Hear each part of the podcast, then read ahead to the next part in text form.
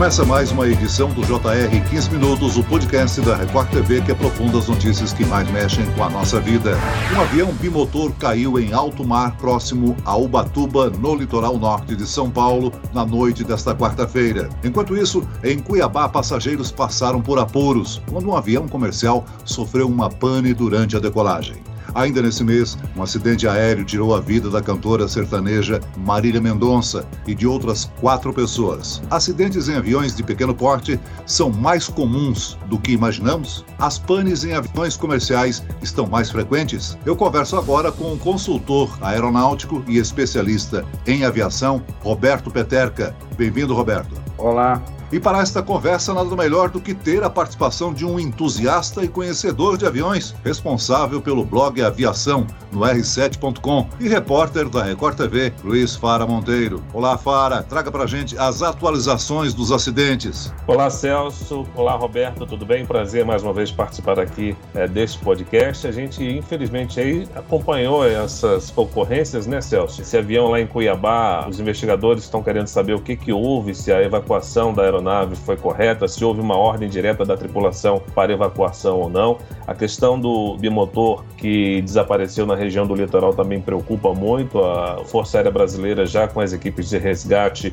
fazendo as buscas no local, são eventos tristes da aviação que a gente vai tentar explicar e tentar entender aqui nesse podcast. Roberto, quando falamos de aviões de pequeno ou médio porte, como os bimotores, é possível dizer que há mais risco de acidentes por causa da manutenção das aeronaves ou pelos trajetos que eles eles fazem, geralmente em regiões com menor suporte aéreo? Bom, Celso, a manutenção em si, ela não é responsável por grande número de acidentes. Hoje nós temos uma eficiência muito grande. Então, a manutenção responde por algo em torno de 2, 3% dos acidentes. Não pode ser atribuído exclusivamente à manutenção. E nós temos aviões de pequeno porte, quando se fala em táxi aéreo, que eles vão para destinos onde possivelmente o piloto nunca foi. Então, ele é diferente se nós compararmos com a aviação comercial, onde há uma repetição, inclusive muitas vezes no mesmo dia o piloto pousa no mesmo aeroporto, tanto na ida quanto na volta. Então,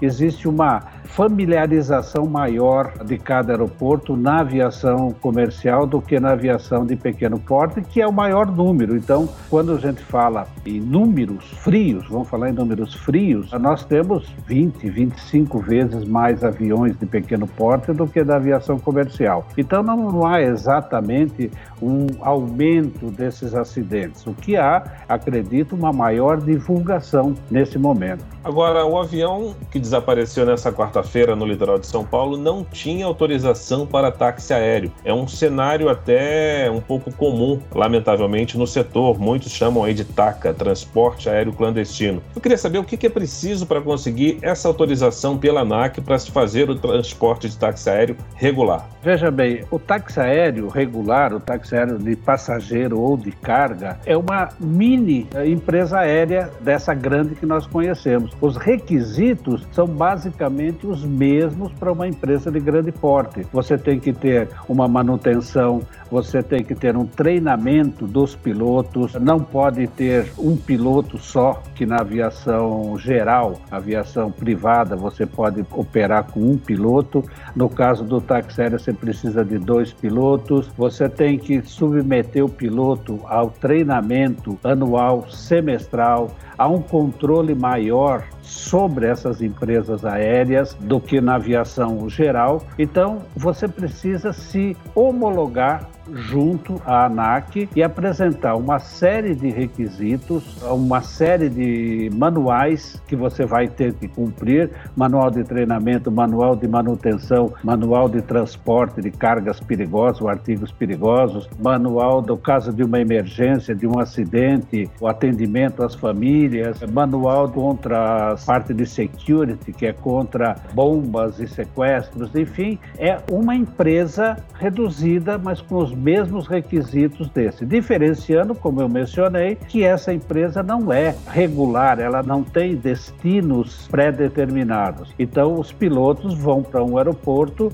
e talvez nunca mais voltem para esse mesmo aeroporto, porque atendem à necessidade do passageiro, à necessidade do contratante. Fora isso, como foi mencionado, o TACA, né, é o que infelizmente acontece por aí. A ANAC, há tempos atrás, determinou que se escreva na porta do avião que ele é um táxi aéreo, justamente para evitar a contratação de avião particular para fazer esse serviço. Roberto, normalmente as aeronaves são concebidas e testadas até serem homologadas. Agora, acidentes como no caso da cantora Marília Mendonça e dos tantos que nós registramos pelo país, acontecem por causa de falhas mecânicas ou geralmente, e na maioria dos casos, é falha humana? Bom, Celso, veja bem, o, o ser humano está envolvido em todas essas etapas, desde o desenvolvimento do avião, a sua manutenção e a sua operação. Então, o ser humano é a última barreira, digamos assim, o piloto,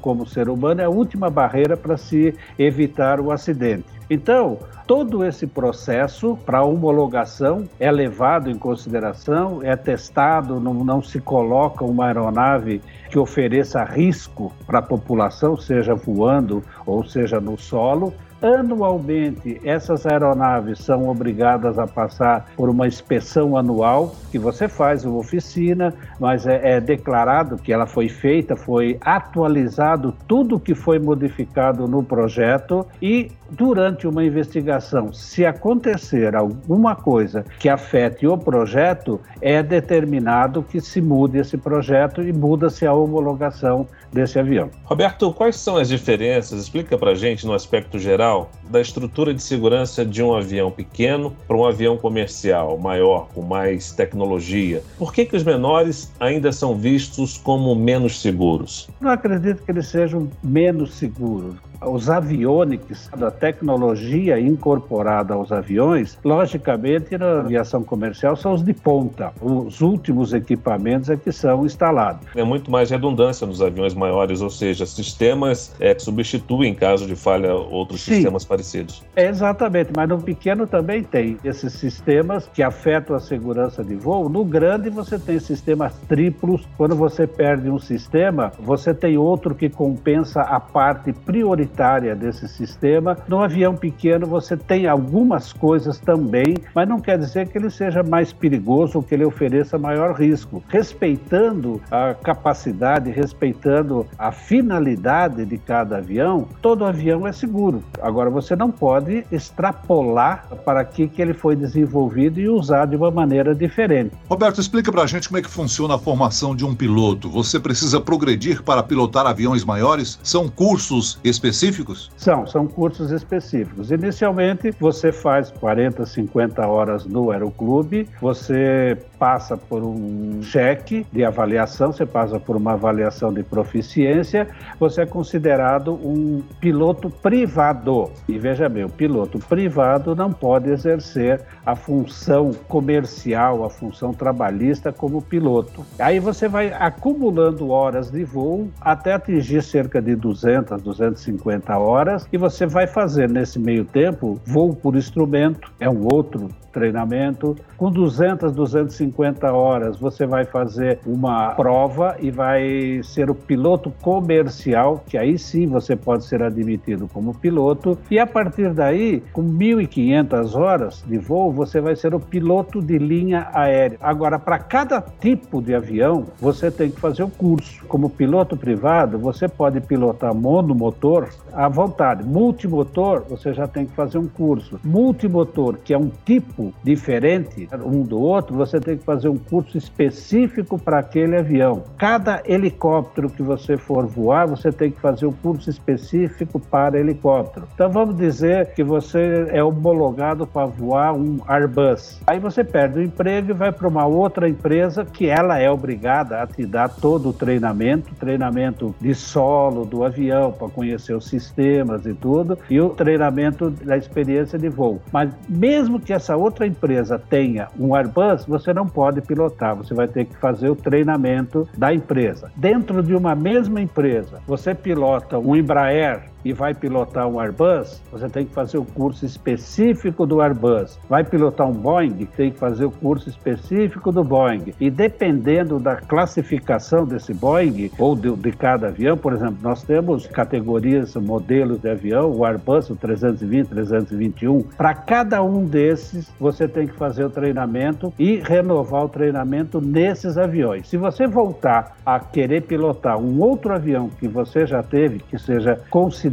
tipo, você vai ter que voltar a fazer o treinamento nesse mesmo avião. Roberto, você é um perito em aviação há décadas. Existe a impressão de que recentemente o número de acidentes aéreos aumentou em relação aos anos anteriores? Eu não acredito que tenha aumentado. Um pouco se deve, logicamente, à divulgação que se tornou maior. Hoje, nós tínhamos até 10 anos atrás, por aí, 10 mil aviões registrados. Hoje nós temos cerca de quase 20 mil e desses daí só 1.600 que é da aviação comercial. Então o fluxo de avião é maior e principalmente agora numa época que nós estamos retomando as atividades onde infelizmente a pandemia atingiu todos. Então você não tinha o movimento que do ano passado foi reduzido e agora estamos aumentando. Então a tendência é que se tenha, infelizmente, mais alguns acidentes e esperamos que sem fatalidades. Roberto, agora no caso da pane sofrida durante a tentativa de decolagem do voo da Azul em Cuiabá, uma questão que a gente pode levantar é a das panes, né? A gente sabe que a maioria dos acidentes ocorre por falha humana. Nesse caso da Azul, parece que houve uma rejeição de decolagem em baixa energia por conta de um alerta no sistema hidráulico. O que a gente quer saber é o seguinte: o equipamento às vezes também é falho, né? Queria que você falasse um pouquinho sobre isso. Queria que você explicasse também a questão de quando acontece uma falha no equipamento, o setor aeronáutico trabalha para corrigir aquele sistema? Existe um trabalho para isso aí, é considerado um incidente há uma investigação e essa investigação vai propor medidas corretivas. Agora, a reject takeoff ou rejeição da decolagem é um procedimento normal, é calculado para o piloto da linha aérea até um determinado momento da pista, até um determinado comprimento da pista, ele tem que atingir uma determinada velocidade, que é chamada de V1, V1. A partir daí, se acontecer alguma emergência, ele vai decolar de qualquer forma, não importa o que aconteça. Por quê? Ele já está numa velocidade tão alta que se ele for parar, ele vai quebrar na pista, ele vai ultrapassar os limites da pista e vai provavelmente quebrar todo o avião e alguém vai se machucar. Então é preferível que ele decole, retorne com menor velocidade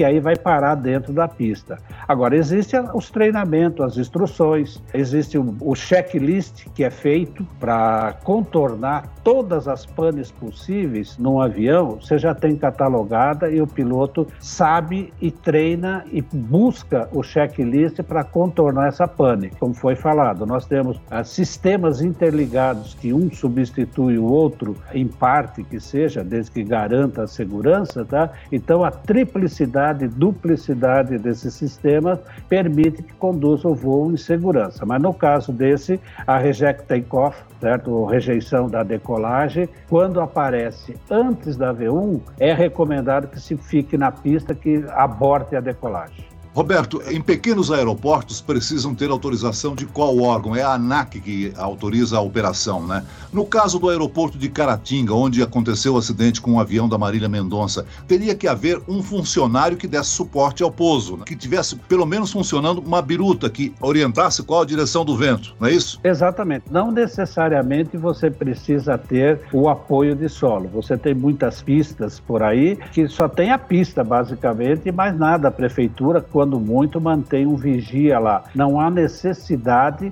porque esses aeroportos, ou aeródromos, né, como são chamados, eles operam apenas visual. E operando visual, a separação, a verificação da pista, que no caso você precisa ter a biruta para indicar qual cabeceira vai utilizar, a direção do vento para o piloto, mas não tem outras exigências de apoio em solo quando se trata da aviação geral. Quando é aviação comercial, a empresa tem que ter um representante lá e aí sim vai dar todo o apoio. Mas no caso da aviação geral, não é obrigatório ter alguém nesse aeroporto. Muitas vezes a pane, Roberto, na verdade significa segurança, né? No caso desse avião da Azul, em que houve a rejeição da decolagem, a pane, seguindo os protocolos, significou o quê? Que a tripulação identificou o problema, o avião parou na pista e isso representou uma segurança para quem estava a bordo, na verdade, não é isso? Exato, é aquilo que eu mencionei. Até uma determinada velocidade já está previsto que se aparecer algum tipo de emergência, o comandante toma a decisão. Logicamente, não é qualquer emergência que ele vai rejeitar a decolagem, porque é um custo envolvido, é uma série de coisas. Mas aquelas emergências que realmente podem colocar em risco a operação do avião, a segurança dos passageiros, ele vai ter que parar na pista, que é a medida de segurança recomendada. Muito bem, nós chegamos ao fim desta edição do 15 Minutos. Eu agradeço a participação e as informações do consultor aeronáutico e especialista em aviação, Roberto Peterca. Obrigado, Roberto. Obrigado,